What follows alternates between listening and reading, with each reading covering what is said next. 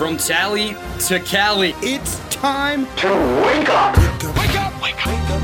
WarChant.com is your ultimate Seminole sports source. And this is Wake Up War Chant, presented by Corner Pocket Bar and Grill One ball, corner pocket.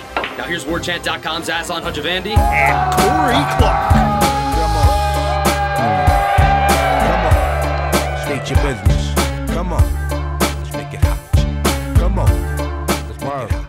What is up, everybody? It's Wake Up War Chant presented by Corner Pocket Bar and Grill. Coming up on today's show, who was the big winner for the Noles out in Mobile during the Senior Bowl?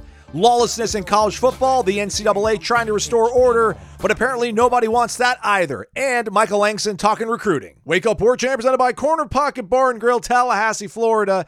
CPTallybar.com, the website, 2475 Apalachee Parkway. Physical address, top of the hill. Can't miss it.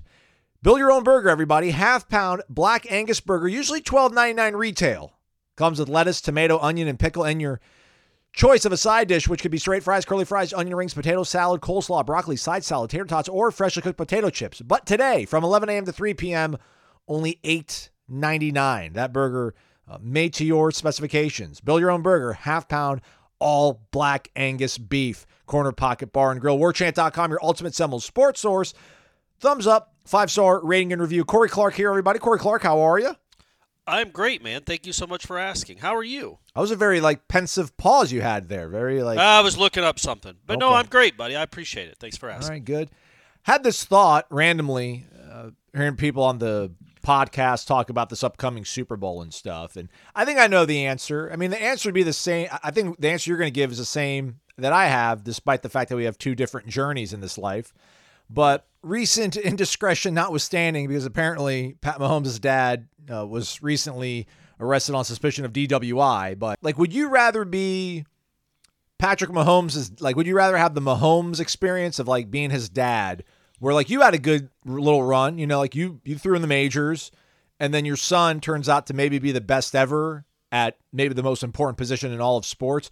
Would you rather have that journey, or would you rather be like Michael Jordan and be the guy that was the guy, and then you have some kids who are like good enough to play Division One basketball?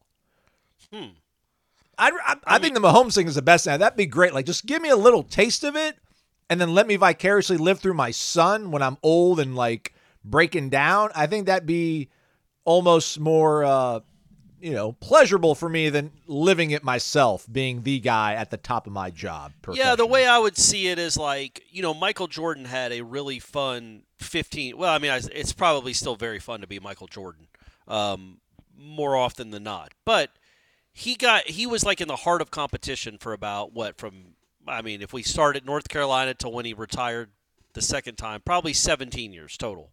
Um, 15, 15 playing basketball, two playing baseball. And then after that, he's been searching for that like that next hit that next dopamine rush that comes with competition. That's why he's such a horrible gambler. He he tried to be a GM. He tried to be an owner. Like he's trying to find this competition that it, he just can't scratch that itch. But when you're when you're a professional athlete like Mahomes' dad was and got to the major leagues as a pitcher, you got to scratch that itch on your own. And then by the time Mahomes was probably like 12, he's like, man, my kid might be a really good athlete.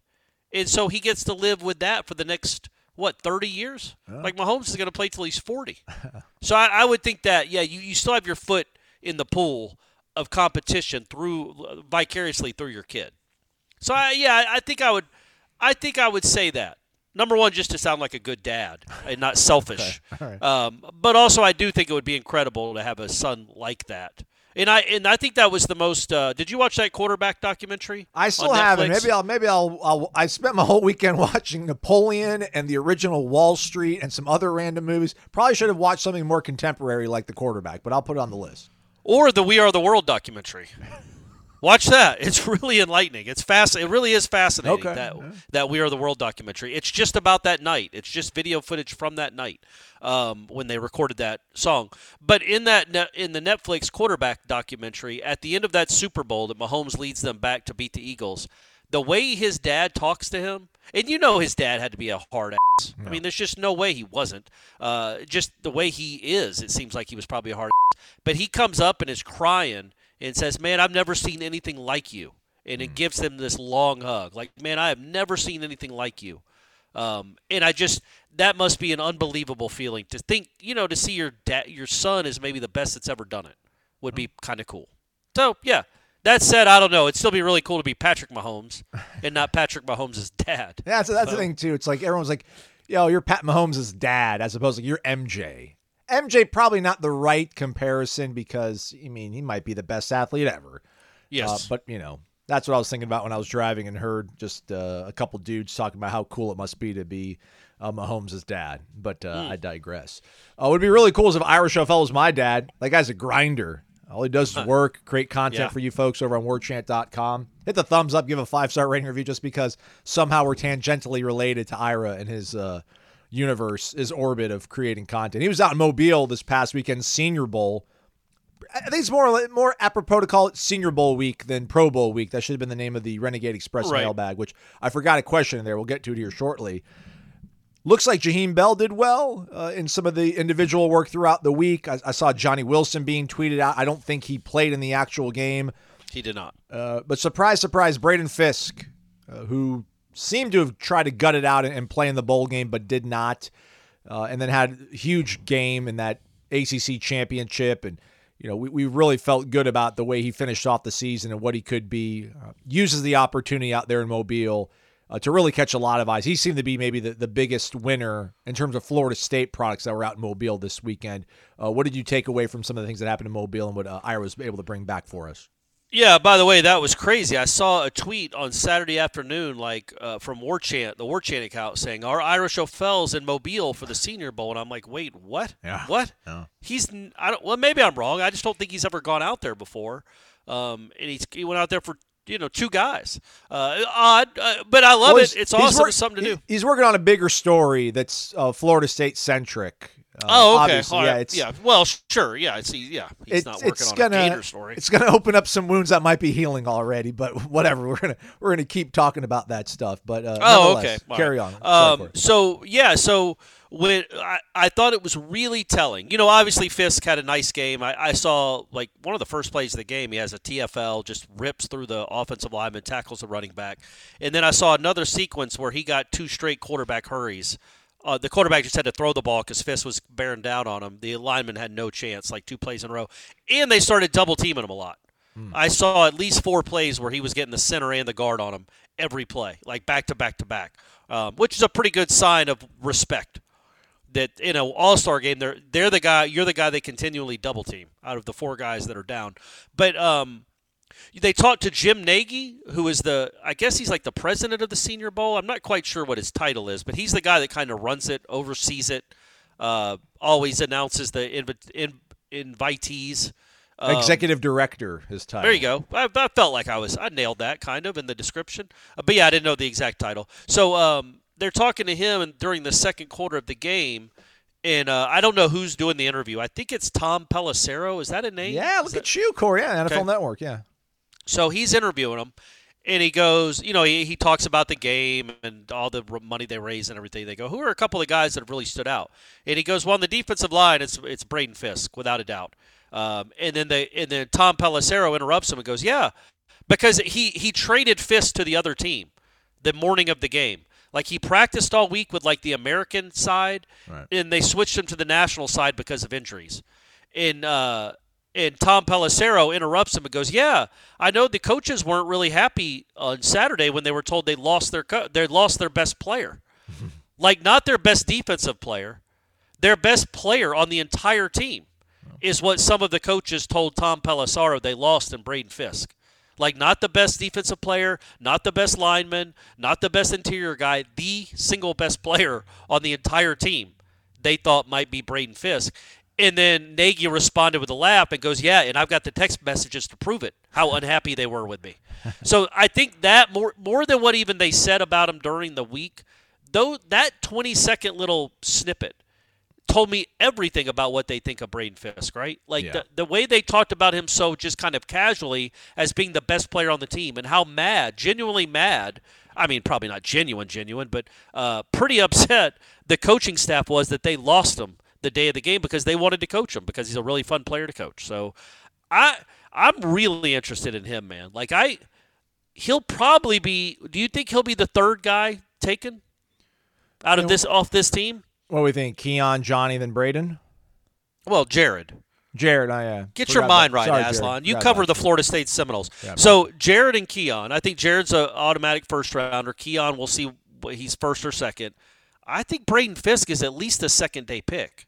I hope Doesn't so, mean he's man. the second round, but he's man. I would love the Falcons to draft that dude. He is just a guy that is going to wreak havoc, and I think is going to play in the league for a long time and make plays. I, I don't know why he wouldn't be a guy that a team would take with their second or third pick. Yeah, he kind of reminds me of uh, Justin Smith, who played at Missouri and was on the Niners for a long time and had a. Is Justin Smith a white guy or a black guy? Um, d- it's not important, man. We're colorblind show here. That's true. We're That's true. colorblind, but uh, yeah, sorry, Jared, forgot about that. Yeah, that sounds probably about right. I mean, you know, Johnny, I, I think you know probably wouldn't have heard if he would have maybe played in the game, but you know, he Yep, decided maybe. to sit it out, which whatever. I mean, he Well, I don't know. He might. There, there's. There, I don't know if he tweaked something. Um, that would be my thought. That would be my initial thought is that he wasn't 100 percent healthy because why go up there during the week and then not play in the game? Although you never know what these people are being told. I was thinking Well, about Penix, this too. I think Penix ended up not playing at the last minute. You know, he was a guy that you know was out there all week too. So I mean, I guess if you Well- go there, go through the go through all the practices because all the Yeah. scouts are there in the entire week watching you work. That's pretty important too, as opposed to the actual game, which is exhibition. And then Jaheim played uh, the first half, and then I don't believe played the second half. Uh, had a nice play on a. Uh, they and again, when you, you get to see what these NFL coaches think of these players by the what they do, like double teaming Fiske, that that tells you what that side thought of Braden Fiske. And then Jaheim Bell, they had like a a second and twenty, second and fifteen, and they just threw a screen pass to him to a tight end and he ends up weaving and bouncing off guys for 16 yards. Now it was called back because of a hold, but doesn't that tell you too? Like we're going to run a screen pass to our tight end. Like that's how impressive he is athletically. Um, again, I think he's a guy that he, he I think he certainly helped himself uh, during the week. Had a nice catch on a on a second and 20 throw for a first down, but then he didn't play. I don't think he played in the second half. Don't know if it was an injury concern or just like, hey, I've given you a half. Same thing with Johnny. Like, hey, you got to see me for three days. Now I'm not playing. And then I started thinking, like, where, where does this? I started extrapolating, like, where does this end? Like, we get, and I 100% understand why Jared Verse and Keon Coleman don't play in a meaningless bowl game. But then what if you're, what if you're in your third year of the NFL? And you're you're about done with that rookie contract. You've got one or two games left. You're healthy. Your team is seven and eight. Do you just sit out those two games because you don't want to get hurt and risk your next big contract? Right. Like No. if people are going to start sitting out the Senior Bowl when they practice all week, when do, when does it end? Like you, I, I just don't know the the load management and the risk, the injury risk. It's just uh, I get it. It's a really hard sport and it's a uh, it's a very risky sport, but I just wonder where it ends. Where or where where where where does it end? Where like Well, it's, it ends in the NFL, right? Because it's supply and demand. that's what And I'm saying. But even in the NFL, if you've got, if you're a rookie, um, if you're Jalen Hurts and you're on your last year of your contract, you're going to sign for 250 or 300 million dollars in in as soon as the season is over in the off season, and your team is seven and nine. Do you play that last game? I mean, if they have faith in you, probably not. No, they probably sit you out because they don't want you to get hurt. Um, but yeah, if you're one of these guys that's not necessarily fighting for a roster spot, but yeah, if you're if you're player three through fifty three, man, you're you're probably out there having to play. yeah. Yeah, you know, yeah. Just, yeah, quarterback's kind of a different position, different animal, but um, yeah, no, um, I think it. I don't think it's going to get to that level in the NFL, but it's it's uh, it's a thought that has to enter our minds because of the way uh, the world is right now. But yeah, Fiske was actually the first player in the 75 year history uh, to switch teams on game day. Uh, he was also named top defensive lineman of the American team in a vote from his offensive lineman teammates uh, during an award ceremony. So that just shows you uh, how Like, talented he is. doesn't that tell you what what uh, the team the team not the the, offensive coaches, lineman, the offensive the, lineman, the guys the that are getting- offensive lineman voted on that, and they awarded that to Braden Fiske. And these are guys that are going to be drafted. He's not playing against Southern Miss offensive linemen, um, and that, yeah, they that's what they think of him. Like I, you know, look, there's a chance that when it's all said and done, you know, when you think about Patrick Payton a year from now, that whole defensive line, like six of them, Josh Farmer, six of the guys on that defensive line from the 2023 team will end up being NFL draft picks. So if we But think what are you going to do? I'm sure Alabama had 20 guys. Uh, so let's say Fiske is the third guy taken. Um, do you think? I mean, it's such a physical position, but Jared's in the trenches too. Uh, Keon probably the most well positioned to be in the league five years from now. I might actually put like Fiske just behind him because I feel like you can probably get by. You know, being a third round pick kind of a guy, having solid production, and then you'll get your second contract. Not that you wouldn't if you're, you know, Jared as a, but as a defensive end, like there's going to be so much pressure on Jared to produce and be like this, you know. But at worst, you end up being like a Chase Young guy, right? Like the the the Commanders Well, give up no, that's you. pretty good. Uh, Chase Young's a pretty good player. I think at worst, like look at Mario Edwards, man. Like he's, I think he played in the league yeah, this year. Yeah, yeah. I think Jared Verse can be. I know there's different body types, and Mario Edwards isn't a guy they're expecting a ton of uh, sacks from. But I, I think, I think Jared Verse is built because of that body, not just the the burst and everything, that pure power and strength and frame. Yeah, I mean, I, I would expect him, Keon, and Braden Fiske to be in the league for a good long while. You wonder about guys like Fabien. Um, or Johnny, even to a little lesser extent, because of injury concerns and just how long the body holds up. But those three guys, uh, Jaheim too, maybe I don't know, but certainly those first three, I think, can all be in the league. You know, have a chance to be in the league for a decade.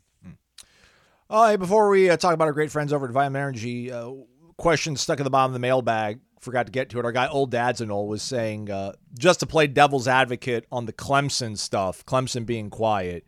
Maybe they're okay with hanging around here as long as this thing is afloat because of the guaranteed spot in the playoff being the ACC champ every year, as long as this conference exists. Are they playing 3D chess over in Clemson? Yeah, I mean, maybe they're thinking, okay, if you get Florida State out of here, it makes it that much easier to win the conference every year, and that gives us a shot in the playoff. Maybe, um, but you know, they got Dabo now, but good luck. And it's not what I think people will come to realize very quickly. And I'm not saying old dad's an old doesn't. It's not just football either, where this TV. In fact, Florida State's always going to be competitive in football. You know, they're, they, they- look what they're paying their head coach now. Look what they're paying their defensive coordinator. Look at all the position. They know how they're all in on football. What what what really is going to hurt is you know Clemson. That fan base does care about other sports, not to the extent of football, but it will get lapped in baseball. It will get lapped in softball, which they just started that program like four years ago, and it's already one of the best in the country. Everything, track, basketball. It's it's when you're giving South Carolina 35 to 40 million dollars more per year, their athletic department is making that more than your athletic department. You know, you just can't you can't compete um, over the long haul for national championships. Yeah, you can get to the playoff. I guess that's something. Maybe you get lucky, but I just you know, and also, where's NIL going? You know where where is where is this going to end up? Where team where, is there going to be a salary cap? Are they going to become employees where they have real contracts? Uh, because right now, as we saw with the Tennessee stuff, um, you know the, the, the NCAA is still trying to punish for NIL, and uh, it's weird, by the way, that the blowback from the Tennessee people with the NIL with the NIL punishment and ruling, and how it differed from Florida State. I'm not saying one's right or wrong, but that was a completely 180 from how Florida State handled it. You know, their their president wrote about how unfair it was. Uh, they threatened to sue the. I think they did sue the NCAA. Yes, they did. Yeah. So uh, Florida State handled it a little differently than that, but Florida State can only have so many lawsuits going on at a time, folks. they're they're trying to break down walls in other spots, but uh, it's a fair point. But it's like that's. I think that's so short sighted. Uh, number one, you're you're not going to be able to recruit. I don't think like you have at Clemson. Once we start seeing the fruits of these contracts, once teams are really incorporating those extra forty million dollars into their overall athletic department, into their overall football department, uh, football program, Clemson's going to have a tough time keeping up. Maybe Dabo stays, but you're not going to be able to get the best coordinators. You're not going to be able to get the best players because these other teams will just be able to outbid you. Right now, and again, I, I know I've said this before. This this sport is so stupid that the people listening to this show, some of them anyway, they feel like it's on them to pay for the football team, to literally give money so the football team can be competitive. What a crazy world we live in, where you're now asking the fans to pay for your players. So that that that just is a, and the point being, these other SEC and Big Ten schools they won't have to ask for as much from their fans because they'll funnel the money one way or the other. We'll know we'll don't know how the checks are going to clear, where it's going to be laundered, but that money coming from the TV networks will end up in the pockets of five-star football players and five-star transfers. It just will. And they're going to have more money to spend on really good players and really good coaches as opposed to and also on incredible palaces for all their sports and that's why you see the basketball. SEC basketball has overtaken ACC basketball. SEC baseball is way ahead of SEC, ACC baseball. It's, it, the SEC women's basketball is way ahead of the ACC women's. Like it's the only thing the ACC is good at, like the best in the country right now, is women's soccer and like lacrosse. That's it. So that's what that's what you're dealing with with the uh, with all the extra money. But yeah, Clemson might be playing that game. I, I guess. I think it would be really dumb and it's really short sighted and they'll regret it in 2030. But good luck. Hang in this conference as long as you can. Could this be like a weird low key pivot point, tipping point? I know this this whole lawsuit here because you know, as you said, like Florida State kind of took their medicine on this one. You know, they, you know, I think they agreed to not appeal because they probably worked with the NCAA to agree upon the punishment for the whole um, you know, infraction that was committed. Meanwhile, like Tennessee, and I don't even know how really Virginia, I, I haven't really, I probably should not admit this out loud, but I haven't really looked too deep into all this sort of stuff. But apparently, here this this all hinges from you know both of these institutions, both these states saying that the NCAA shouldn't have the right to put restrictions on compensating athletes. But then all the coaches are saying that there needs to be guardrails and things are crazy.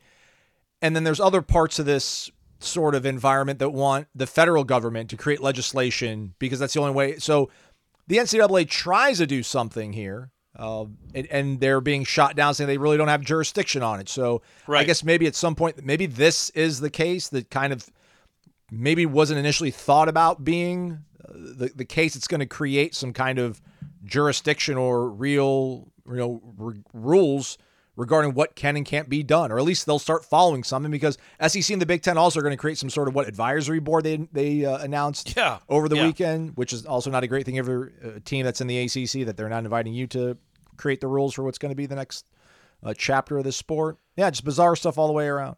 It's uh that that SEC Big Ten. Can you read like the? It's like a one sentence. A descriptor of what they're trying to do. If the people that don't know, on Friday the SEC and Big Ten announced that the presidents and ads, maybe coaches, but presidents and ads, were going to form a committee to talk about the future of NCAA athletics and to like better be prepared for the future, something like that. I can't remember exactly how it was worded. Can you can you find that, Aslan? I'm trying to locate here on my uh, computer here, but yeah. So the uh, SEC and Big Ten form an advisory group to address significant challenges. Uh, the the quote that Corey's trying to get to address the significant challenges facing college athletics and the opportunities for betterment of the student athlete experience. So what what what is so amusing about this is those are literally the two conferences that ruined college athletics. They are the reason we are in where we are in what we are in right now. And I shouldn't say ruined it because I still love college athletics. I still love college football. I sometimes like college basketball, depending on how Florida State looks, and it was god awful on Saturday night.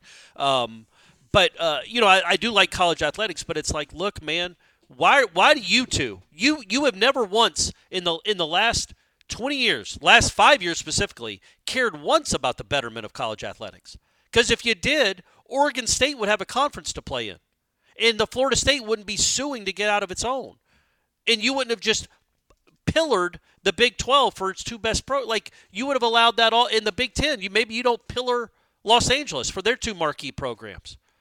Maybe you maybe you do care about the sport, the actual sport, the betterment of college athletics, and you let everybody eat. But no, you guys wanted to be greedy and only let yourselves eat and ruin everything else. Literally try to implode the rest of the sport, the rest of those conferences. To now, a women's volleyball player at UCLA has to go play at Rutgers. That's for the betterment of college athletics.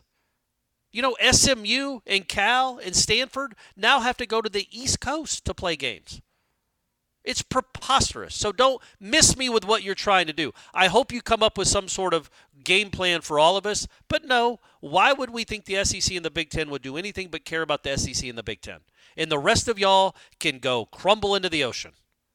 They're the only conferences that matter, and it's just very, very rich um, and hypocritical for them to say anything about trying to improve the betterment of college athletics when they have been the biggest reasons college athletics is where it is now. Well said, Corey. Thanks, buddy. I appreciate that. But hey, if we can join one of those conferences, let's get there, gang. I'm not. I'm not.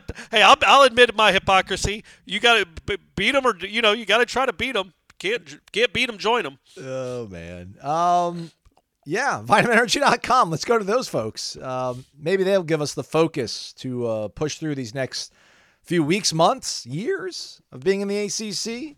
Go to vitaminenergy.com, promo code WarChant BOGO. Buy one item, get one item of equal or lesser value for absolutely free. Uh, maybe you don't want to carry around this delicious, uh, convenient shot that's not even two ounces in a very small, convenient bottle. Maybe you want to take a capsule. You know, just rather take a capsule of it than have to take a delicious shot of the Sour Apple Workout Plus. You can do that. Those two are buy one, get one free. VitaminEnergy.com, the world's first and only clinically tested, clinically proven energy shot to reduce brain fog, improve focus, and enhance your mood. All this set up courtesy of our great friends that are Florida State alums over at vitaminenergy.com. That promo code again, Corey, is? War Chant Bogo. Mm, That's right. Shake it and take it, vitaminenergy.com. Another day is here, and you're ready for it. What to wear? Check. Breakfast, lunch, and dinner? Check. Planning for what's next and how to save for it? That's where Bank of America can help. For your financial to-dos, Bank of America has experts ready to help get you closer to your goals. Get started at one of our local financial centers or 24-7 in our mobile banking app. Find a location near you at bankofamerica.com slash talk to us. What would you like the power to do? Mobile banking requires downloading the app and is only available for select devices. Message and data rates may apply. Bank of America and a member FDIC. We're going to have Michael Langston hop on here in a little bit, talk Cruton. Real big junior day, uh, despite a, a soggy, sunny, a Sunday day, rather. Uh, I think number one athlete in the country, number one wide receiver for the 2025 class. Uh, they also added that defensive end. I think Amari Williams, uh, the young man's name for the 24 class. Yeah, that so- kind of came out, and I, I guess I just wasn't even clocking that. I didn't know there was anybody left to commit. It don't stop, man. It don't Yeah. stop. There's always something, somebody. So Michael will keep us uh, informed abreast of those developments. So stick around for that. Uh, you did mention in passing, Corey, the basketball game against Louisville. I hate to be so reactionary uh, because you know I'm sitting here yes or last week and I'm, I'm looking at whatever website I was looking at and said that Florida State had like a really what, like 40 percent chance or something to Yeah. make it into the tournament. Something like that, yeah. Um, I should probably spend the next like three minutes as you talk here trying to find out that website. But I can tell you it's gone way down. yeah, You don't have to look. It's gone way, way down. How did they lose to? Lou- I mean, Louisville is the Awful. embodiment of every. I mean, they're even worse than what Florida State was last year. It feels like. You know, it's weird. It's kind of a uh, it's kind of a bad matchup in this sense. Try to stick with me, folks. It's an awful loss. I'm not excusing it. Um, it is such a loss that it, it really it shouldn't. You talk about being reactionary. It's such a bad loss. It made me wonder. Okay, will there be a d- change made at Yeah. the end of this year? Yep. That is how bad a loss it is. Because Louisville had given up. It, it, they- they're awful. They're one and nine on the season. But what did what? And they don't play hard. They don't try. And yet you you tried less than them. You couldn't guard them. Well, I shouldn't even say you could. So what Florida State does, as we all know, is they bring up they they want to they want to guard the point guard 94 feet. The, the, Louisville does have a very quick, good point guard, and if he's playing well, he's he's a nice player, really nice player. But what Florida State does well defensively is most teams have real sets they like to run. They have shots they like to get. They try to get everybody involved with passing and, and setting screens and coming off screens. And they have all these sets they want to run. Well, you can't do that against Florida State. Their whole goal as a defense at Florida State is to not let you run what you want to run and make guys beat them one on one and just take them out of what they normally do. And it typically has worked for 20 years. It's worked to a pretty uh, to, to a pretty good degree this year in conference, where you're just making Miami. Miami doesn't get to run what they want to run. Their point guard just has to go in the paint and try to make something happen, and it gets tiring and it gets hard, and it's not what they're used to doing. Well, Louisville doesn't care about running sets. They are not a self selfless team. They're guys that just want to get shots up, that just want to go make plays. They don't care about getting teammates involved. And the point being, they're the ba- they're a bad matchup for a team that tries to get you out of what you want to do because Louisville doesn't want to do anything. Hey man, if you get a shot, just shoot it. If you can go to the basket, just go to the basket. And so what they have is a quick point guard. You're trying to guard him with six seven, and it is an utter mismatch. And he blows by you every time, gets in the paint, and either scores or dishes it off to a big man for a dunk or a layup. And it happened the whole night. Giving up hundred points to that team is absurd. And it's not just that they didn't play hard, because I don't.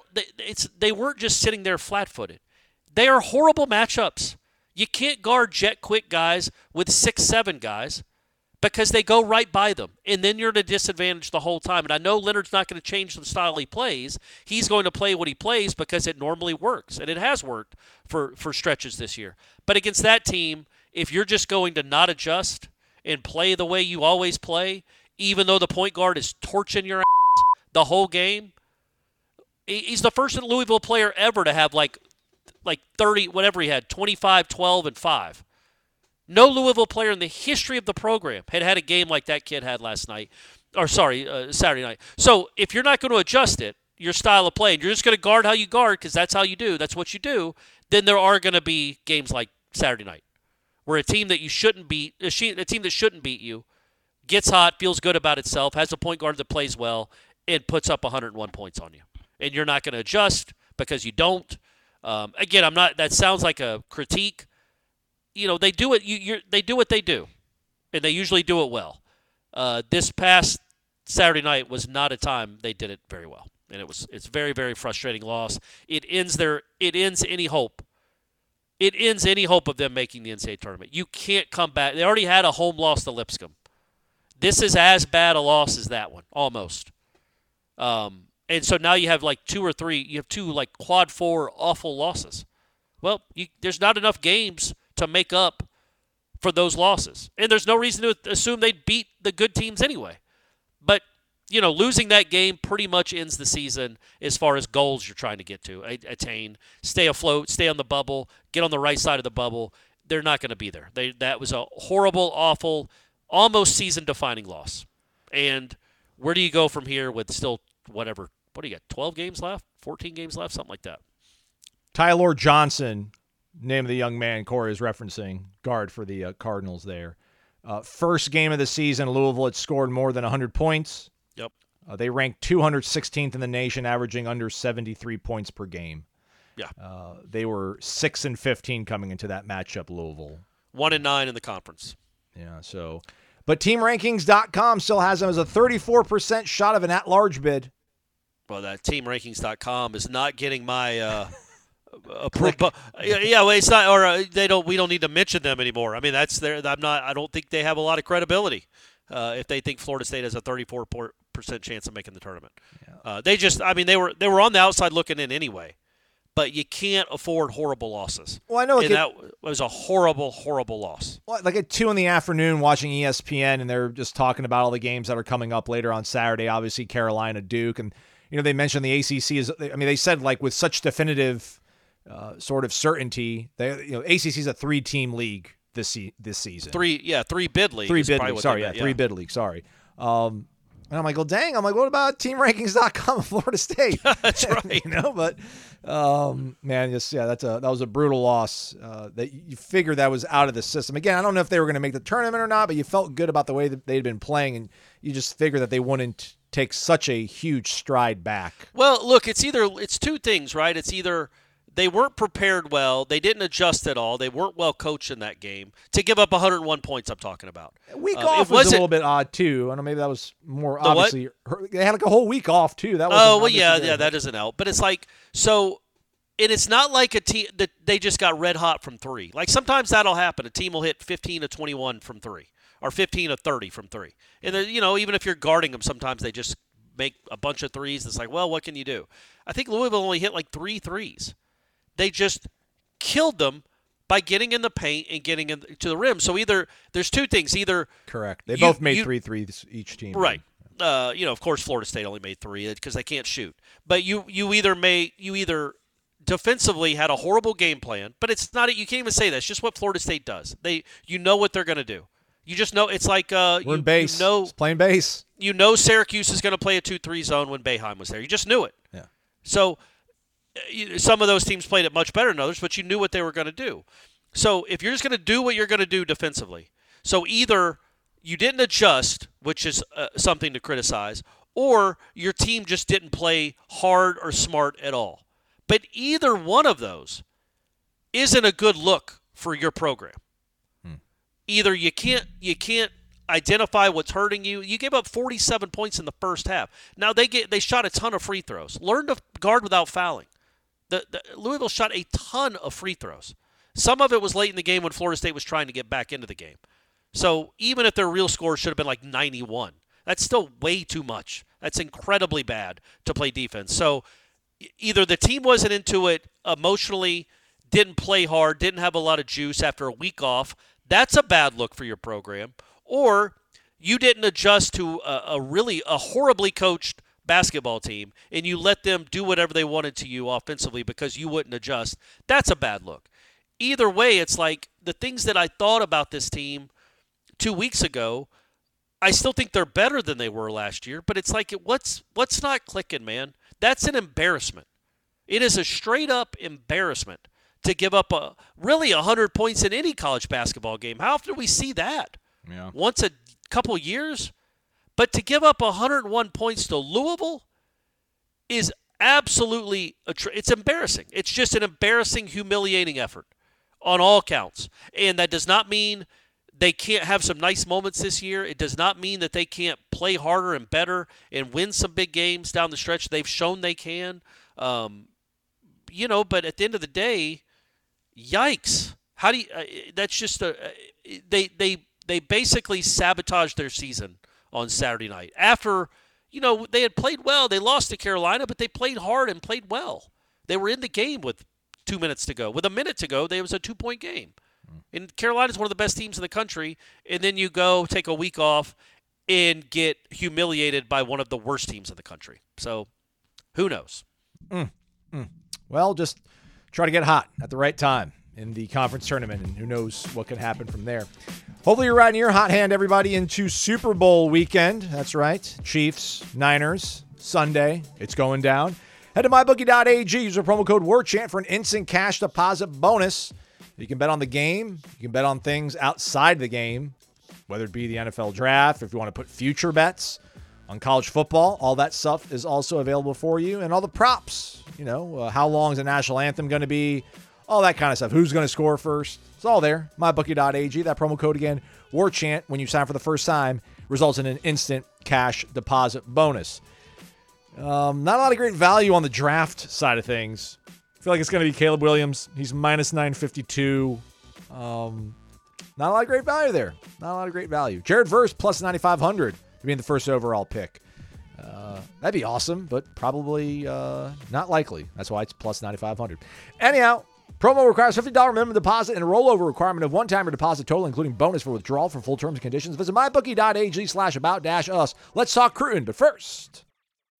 When you need mealtime inspiration, it's worth shopping Kroger, where you'll find over 30,000 mouthwatering choices that excite your inner foodie. And no matter what tasty choice you make, you'll enjoy our everyday low prices, plus extra ways to save, like digital coupons worth over $600 each week. You can also save up to $1 off per gallon at the pump with fuel points. More savings and more inspiring flavors make shopping Kroger worth it every time. Kroger, fresh for everyone. Fuel restrictions apply. Hey everybody, what's up? It's Aslan and it's Michael Langston, special guest appearance here on Wake Up War Chant, as well as a standalone video on YouTube. Michael kind enough to get in front of the camera. Long weekend for our guy out there. Everybody, show some appreciation by doing what? Michael, can they do to show appreciation? Oh, definitely hit the like button. Um, we want you to visit War Chant all the time, but we also want you to hit the like button. So definitely do that. Yeah.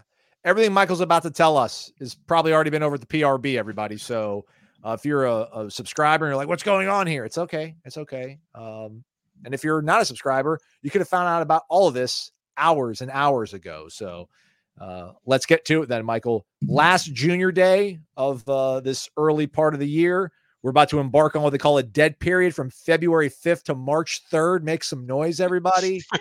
um, I think that's literally they can't do anything. It's a period of time where it is not permissible to make in-person contacts or evaluations on or off the campus Yep. or to permit official or unofficial visits by student athletes. So dead means dead, but this weekend wasn't dead in Tallahassee for that last junior day.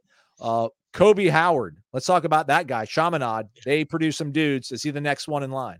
Yeah, he, he he's definitely the next in line. He's originally played at uh, Pensacola Catholic, then transferred to Western High School out of the Davie, Florida, and then now this year he's going to be at Chaminade, which is makes sense if you're in South Florida. That's the team you want to play for because uh, you know Chaminade's the top program around. He's never, I, I think, been around a lot of other talented guys, so I'm curious to see just how much he's going to blow up because of how good he is. He's so elite um, that wherever he goes, he's been you know the top guy, and and certainly they just um, finished off having Jeremiah Smith and uh, JoJo Trader was in that offense. Now they they bring in a guy that's just a, a game breaker in, in Kobe, uh, who who I I love the depth. I think this is I think he's one of the most electrifying uh, you know slot receivers or just receivers in general you know around the country.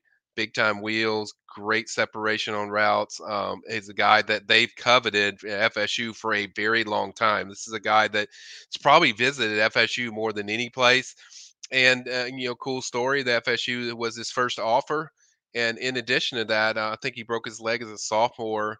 Uh, and immediately when he did that, and that was when his recruitment was just starting to really take off.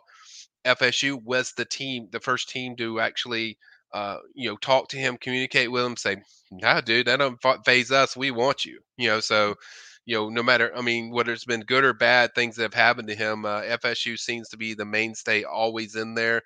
Uh, he loves FSU a lot. Um, there's other schools heavily certainly involved, but I think FSU has been, you know, kind of the one that's has paced the paced the field, as you would say, um, in this recruitment. And I feel uh, he gave, gave a little bit more of a stronger feel after this visit. Um, you know, came out, you know, sporting the FSU hat. Um, says now he's closer to a decision. So I think in his mind he kind of has an idea who it is, and I think uh, based on the intel, I tend to lean towards FSU being that place. Uh, I think he loves the offense. He loves what the production on the field looks like from FSU. That's not a concern. He knows FSU is a national contender.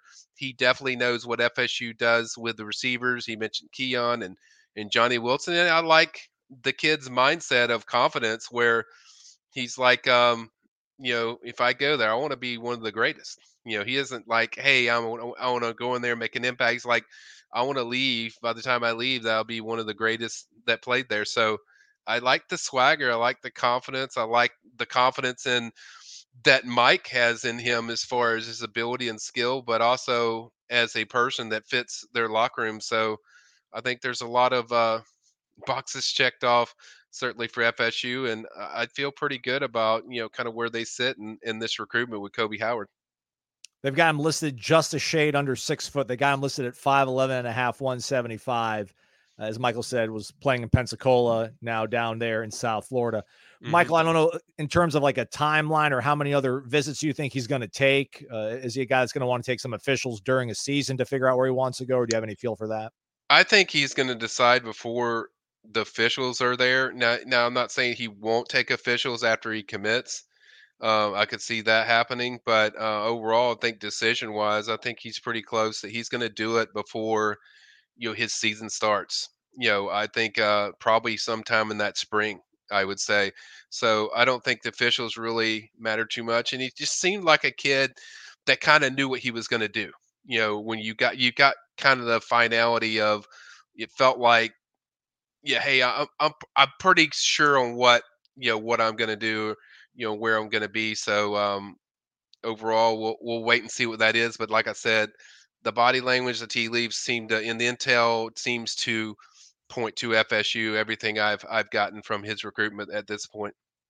Well, when you have an offense made for playmakers and you're a national title contender, uh, you host uh, top end talent. Kobe Howard, one of the, the great ones on campus, but in terms of rankings, uh, hard to top Caleb Cunningham out of Ackerman, yep. Mississippi, Choctaw County listed at 6'3, 185, a number 11 overall prospect in the entire nation. for this cycle. Uh, as folks see on their screen in the video, talking to you about you on the podcast, folks. Uh, the in-state schools as well as Alabama, LSU listed here on the RPM here. Always Mhm. tough to pull a kid out of uh, Alabama, Louisiana, and Mississippi. Michael, Telling you. what sort of uh, impact do you think this past weekend Junior Day had for Mike Norvell and company when it came to Caleb Cunningham? Yeah, he wasn't originally going to visit uh, FSU till March, uh, but he really wanted to see Coach Norvell. He's very high on Coach Norvell. There, there's a, a strong connection. Probably one of the quickest visits you'll you'll ever see uh, visit on Sunday because really the whole thing was he's going back home. He visited Florida, so Florida's a place he hadn't seen before. FSU he's seen pretty in depth, but he really wanted to be around Coach Norvell. There's a connection there that's just really personal and strong and um, you know had a really good meeting with him talked about the development of fsu has receivers he's not i mean he is not even remotely concerned if fsu will get him uh, to the next level as far as the nfl so there was a clear connection of i think pr- production but also um, personal relationships because i think early on when FSU started recruiting him, he actually named FSU probably his, I think his leader uh, early in that recruitment. He kind of backed off that, and then you know Mississippi State's also come on strong, so that's another team that's up there. You mentioned a bunch of places that he'll see in the spring, but FSU's always had the personal relationship uh, that's really uh, strong. But I think the product is now caught up to that. Uh, you mentioned you know stuff that uh you know Keon did, Johnny Wilson's d- done, uh, just over their passing game of just what it looks like. Uh, he even said he he put some he put some fight for you FSU. He said they should have been in the national championship. I think they should have been there. Yeah, I think you know talking about the snub. So he's noticing what they're doing. He's certainly noticing uh you know what they're what they get when the receivers get there, the type of development that they're getting, uh, you know, that certainly caught his attention. So I think they're very, I think they're very strongly in the mix. He's actually going to come back. Uh, you can circle this date, guys, March 23rd. That's the legacy weekend. That's the legacy weekend visit.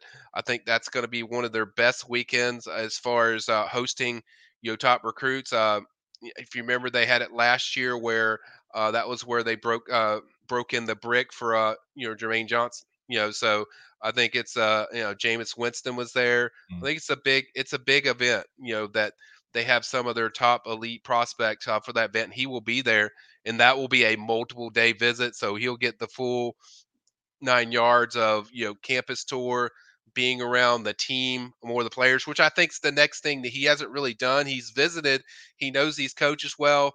Great connection with uh, Dugans, great connection with a lot of these coaches on the staff.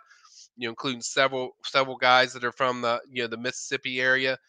Uh, you know, like Austin Tucker, that's on their support staff. So there's a lot of it, it isn't just Mike Norvell. It's it's a team thing. So he will get more time to spend with those guys. And then I think the most important thing is having him around the players. I mean, because you can talk about it, but the players are going to tell you the truth, straightforward, everything, the good and bad, you know, whatever. And I think him being around the players, I think will, help FSU make a pretty big shift uh, in, in moving upward uh, in that recruitment. But I still think right now, even right now, I think uh, they're definitely one of the main players. Mentioned that he was going to he's going to narrow his list down the top six. I do not expect a decision until probably late into the fall. Uh, you could tell he he wants to go through the official visit process, and uh, but he will narrow it to six. I think FSU will will be a part of that six for sure, uh, in my opinion. But uh, I think that March 23rd weekend is the one I got circled that I think is when FSU can really make a strong move for Caleb. Choctaw County Class 4A out in Mississippi. They play seven classifications of football, but uh, they've had some real good runs up there in uh, Ackerman. Uh, Michael, does he live up to the billing for you? I mean, as I pull up some of his film again, yeah, oh yeah. Uh, I mean, these guys don't look to be the biggest and the strongest that he's going up against, but he just looks like he yeah. would belong on any football field in any high school in America. Yeah. yeah, he's one of the best receivers in the country. Obviously, for those that track my Friday night rewind, I do every Friday. Um, he is like almost averaging like around 80 a game. Um, I mean, he is he can play in the slot. You can put him the outside. Um, I think Kobe Howard, who we talked about earlier, is more built for, in my opinion, the, the slot seems to fit him the best. I think this is a kid that you could put inside, outside, and, and man, it's what he does after the catch, Aslan, that really just I love. You know, just there's certain guys that you know either they get separation of routes or their hands or their speed. I mean, this guy's got a little combination of of all those things. And uh, but man, what excites me is when I watch him after the catch. I mean, he just does some really electric things. Um, there's a lot of great receivers that FSU's recruiting you know, from Jaime Ffrench to Dalen McClutchin out of Texas, who I love, love, love, love uh, his talent. Kobe Howard, and then uh, you know certainly this cat uh, is just is incredible. So uh, he's definitely one of the more coveted, most coveted receivers thereafter, and and it shows uh, the way they've recruited them, Um, getting him on campus, as sophomore, freshman, I think it's a big deal. To you're going to get a Mississippi, Alabama kid, you got to have you got to have a relationship that goes deep, and I think FSU certainly has that. And then March 23rd, I think is going to be, you know, D Day as far as FSU making that move, and then uh, then we'll kind of see where the pecking order is from there. Well, let's move it closer to the football, then closer to the line of scrimmage, the actual line of scrimmage. Michael, mm-hmm. offensive lineman, always at a premium for Florida State. Uh, guys like Cardi Smith, is that how I pronounce? Uh, is it Cardi Carday? Uh, it's actually Carday Smith. That's Cardi. how you pronounce it, Carday. There we go. Um, he was very good uh, yesterday when we interviewed Junior Day, and he. I mean, we've seen that's what Alex Atkins when he gets his hooks on him and the relationship. I think you know you see a lot of strength. Uh, he actually visited FSU last year for a game, um, so with his team, so he he's very familiar with FSU. Um, certainly, uh, I asked them directly, just give me one thought about FSU. He's like, I just love FSU a lot. You know, I love them, and so he could not stop beaming and raving about uh, this program. So I think they're a major factor. I think certainly uh, you know, Auburn's in there in the RPM, but I think FSU is starting to surge in this recruitment. Um, this is why this is one of the guys I wanted to highlight because I feel like there was some some positivity about kind of where FSU sits, you know, after the visit of of just from FSU's perspective of kind of where they sit, and I think they they like where they stand. Um, and, and it's a guy that they've uh, you know spent a lot of time with as far as putting in the time for relationship, and then also you know the fit with uh, their program of how he he would fit in what they do. Um, plays with a mean streak on on pass pro, and then as you saw on the run, uh, certainly uh, can get some pancakes for breakfast if you want him out there. He'll lay them down, but um, overall, I think he's the guy that that that they're pretty high on. I don't think he was originally probably on my top features on the hot board, but he will be on my next one. Um, certainly a guy I feel like you know they want and they like, and and they put and the interest is mutual. So I think um, certainly FSU is is pretty high on his list. Not a kid that just elaborates a long time. He's just very direct with his answers, like he knows what he's wants to say. But I think certainly uh, FSU is on his mind. That's a school that I would say probably in the top three uh, with him and uh, you know just got to keep building off of. But once again, this kid's another one that you know farther down the road as far as a decision. I think it's more about the the official visits in the summer or fall, and uh, you know that's kind of where. And he did say he's coming back for in March for to watch a practice, so that's always a positive. So I think he's a guy they've coveted, and and he's he's reciprocating that that that feeling about FSU and you you getting you're getting the good body language that you you're looking for of, of interest level of how serious it is and i think he's pretty serious about fsu six six three hundred pounds uh, out of uh, mobile out there in alabama so uh, good pedigree good stats good measurables uh, before we go michael we got to talk about somebody on defense and why not linebacker because everybody loves linebacker uh, Gavin Nix, I think originally from the Orlando area, now down at IMG Academy in Bradenton, six foot even, listed at 226.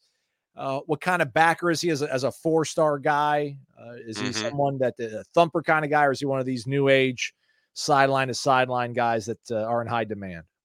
I think he's more of a thumper, big big guy, but also I think he's a guy you can put at all three of those positions at linebacker. He feels comfortable doing it. That's kind of I know what FSU is sold of of he's a guy that feels comfortable in coverage, but uh, on college probably more inside than than outside. You know when you watch him. Um, and we had a lot of great interviews on on Saturday, but he was probably one of my favorites because he was so in depth about uh, you know just everything, very detailed about.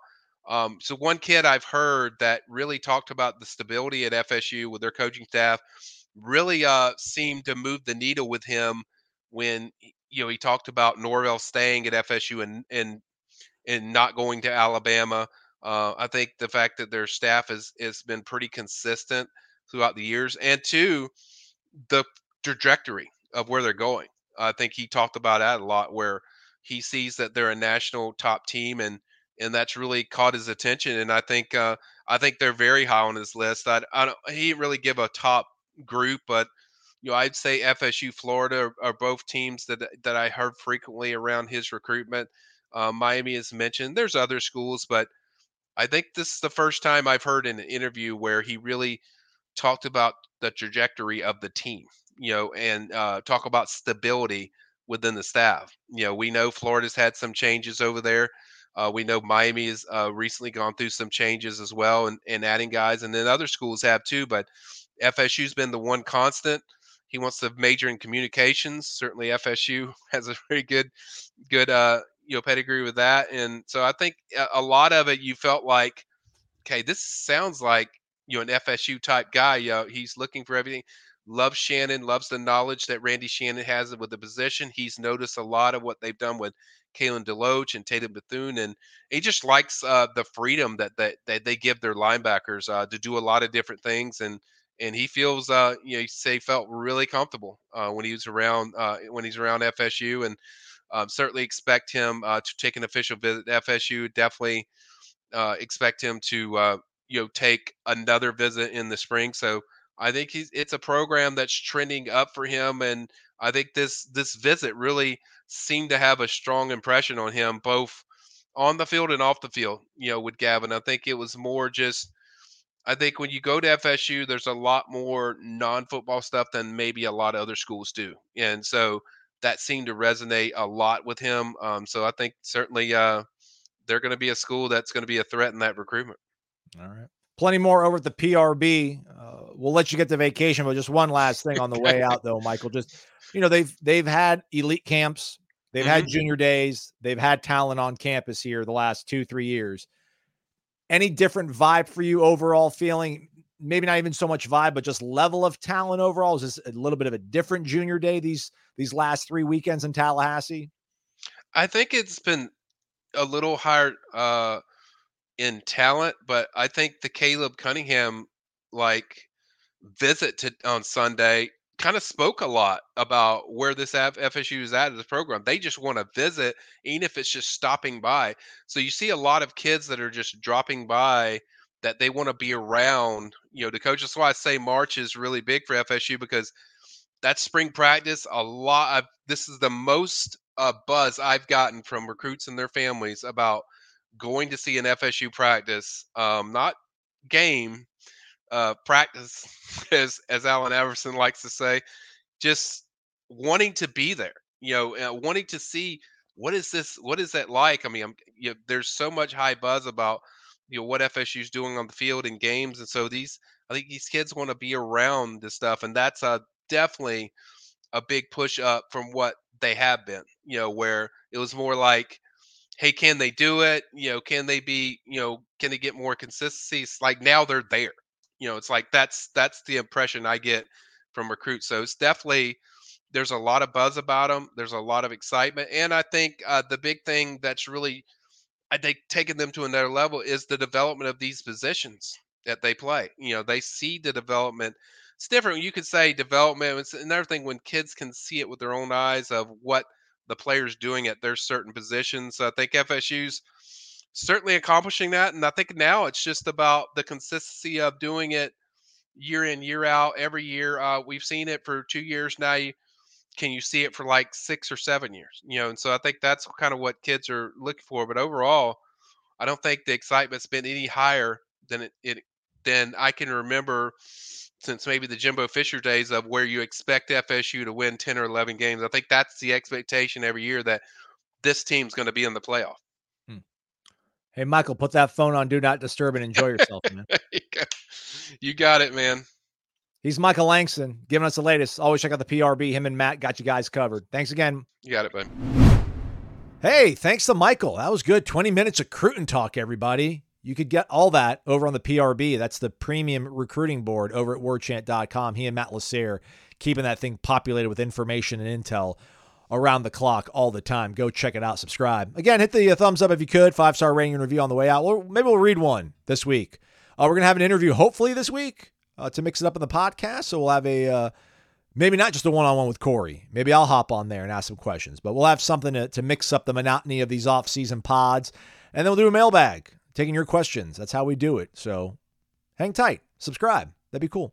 Jeff Cameron Show, 1 to 3 o'clock. Coming up on War Chant TV as well as 93.3 FM radio in Tallahassee. For Michael and Corey, I'm Aslan. Thanks for listening to Wake Up War Chant presented by the Corner Pocket Barn Grill.